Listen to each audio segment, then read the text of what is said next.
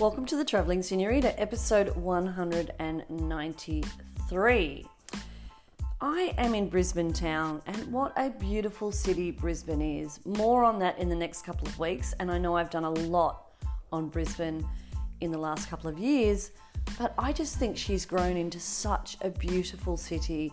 It's livable, it's thoughtful, it's cultural. Um, food galore and it's ever growing, but I think they're doing it in a really uh, thoughtful way. And I want to talk more about that as the weeks go on because uh, the, uh, the Queen's Wharf project will be opening this year. And there's much ado about fairy tales at Goma at the moment, which I will get a chance to explore next week. But I'm still catching up and tasting the beautiful wines of the Granite Belt. Now, I need to fess up here because I didn't think Queensland made very good wine. And it was because I'd only tasted one or two and they were not of what I like to drink. Having grown up in the Mornington Peninsula, I was quite into the you know the heavy bodied reds but then as I migrated further north and spent a fair bit of time in um, southwest France and Spain, I got more into the lighter reds of the Tempranillos and the Albarino grapes. Lo and behold, the Granite Belt offers all of that, um, the latter wines I'm talking about. And I was so pleasantly surprised to explore that region. Now, when I say explore, there's around about 40 vineyards in and around the Granite Belt.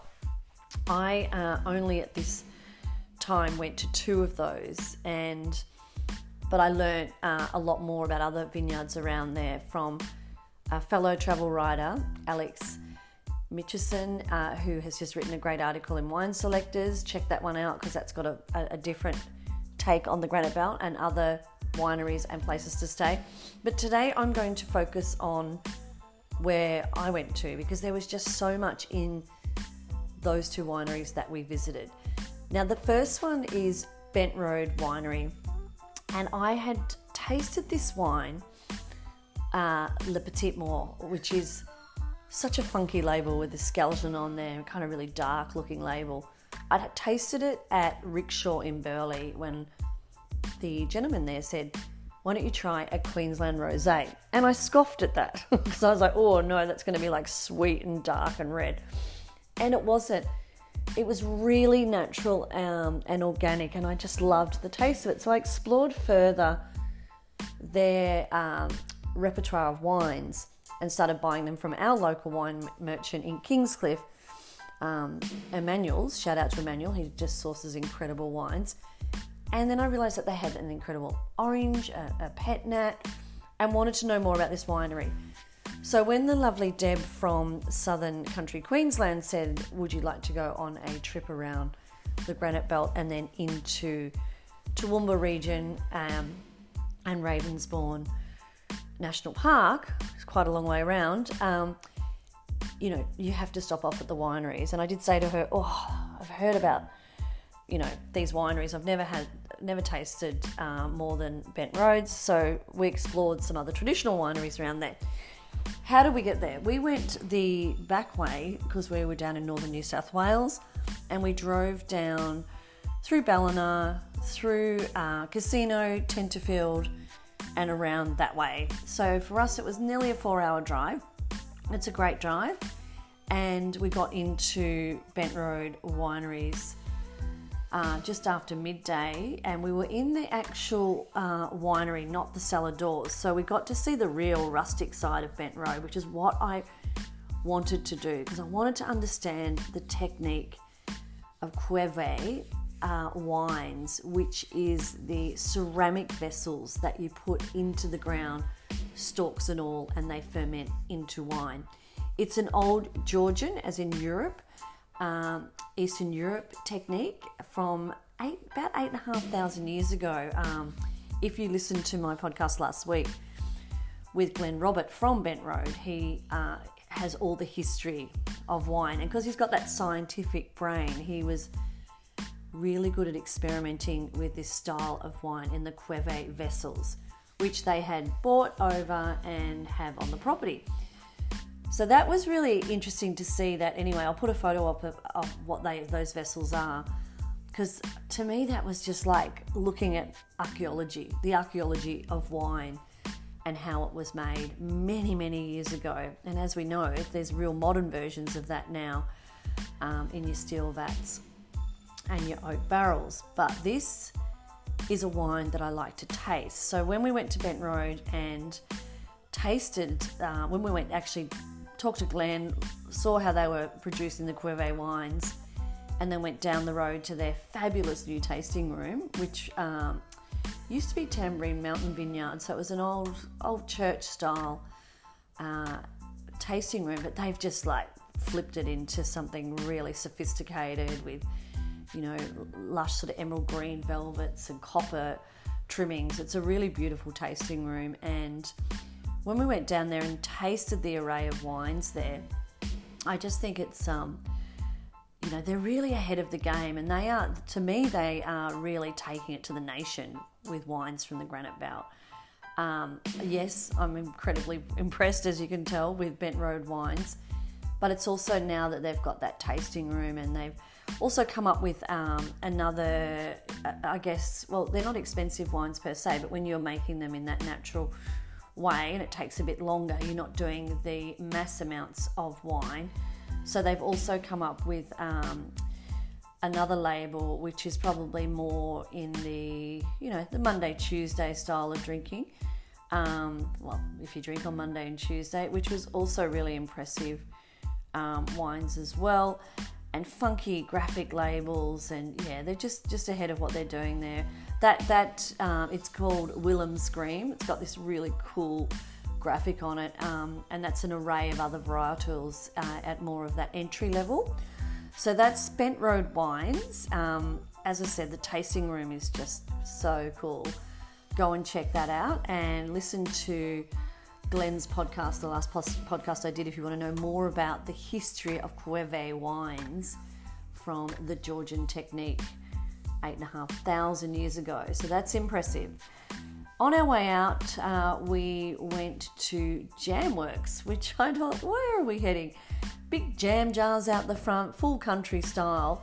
And it is a really great place to experience all that this particular region of Ballandean has to offer. So when I say Granite Belt, I was touching on the Ballandean uh, side of that, which I guess is south of um, Stanthorpe and Applethorpe. Uh, and that's the region that's really starting to, you know, make waves uh, around Australia, if not the world. So we called into Jamworks for lunch, where we were greeted by a beautiful Steph there, who's one of the owners, and her family had had uh, this property and business in in for, for a long, long time, and she has now taken it over with her partner. Christine, and they have a great story there. Um, and you know, the lunch that they make is at the heart of the Jamworks experience. It's still got the, the retro jam jars out the front and it's got a plethora of um, house-made goods like from zucchini relish through to chili jams to rhubarb and ginger jams. Oh, just amazing. Really good um, produce in there. You could spend a fortune just grabbing not a fortune, but for you know 12 jars at a reasonable price, you would be stacked up in your fridge for days, knowing that you're eating really local and supporting local. I think there's over 80 product gourmet products on their shelves. So we had an incredible um, pie and a really nice um, uh, squid salad. It was all fresh and just loaded. You know, it wasn't that kind of not skimping on produce or price there. So that was a good one to go to. They're a big part of the Apple and Grape Festival, uh, which is on around about now, coming up or is on. And yeah, they're a great um, pit stop there. Good coffee, great wine, supporting the local wineries around there. That would be my pick for lunch. Then we headed on not far. This is all kind of like 10 minutes away from each other, but it's funny in the country when they tell you it's 10 minutes because usually there's a few windy roads and it turns out turns out to be about 20 minutes, but still, alas, it's not very far.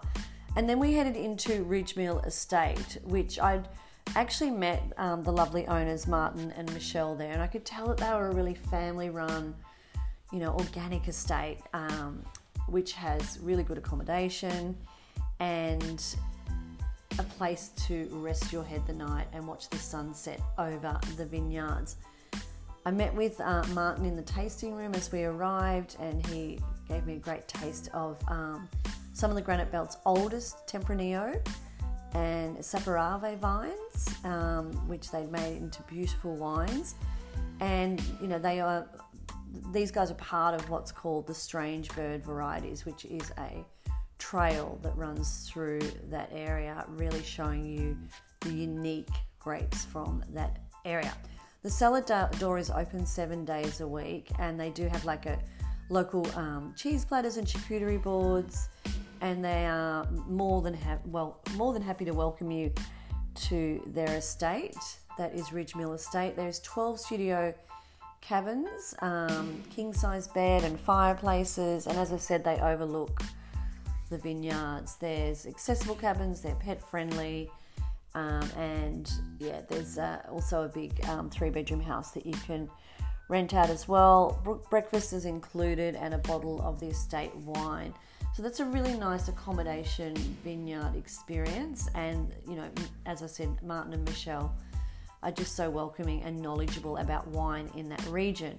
Martin's actually on my podcast next week because he's going to talk to me about the history of Ridgemill Estate and how it started with a Spanish fella, uh, Joses, who uh, actually was the one that started growing the Tempranillo there, and they are now award winning Tempranillo. So, as you can see with the thread in the granite belt, it's got that what I would call it's kind of almost mirroring um, the northern Spanish Rioja style of wines um, because they also had the Albarino there, which is, as I said before, one of my favourite grapes. And yeah, different taste to the Albarino in northern Spain that I've tasted, so, but similar, but with an Australian flair. It's like I can taste the earth and the granite and a bit more in that Albarino grape, but um, good to see those uh, European varietals doing so well in sunny Queensland. As, as I said, I didn't think that was actually what was happening in Queensland, but aren't I eating my wine words?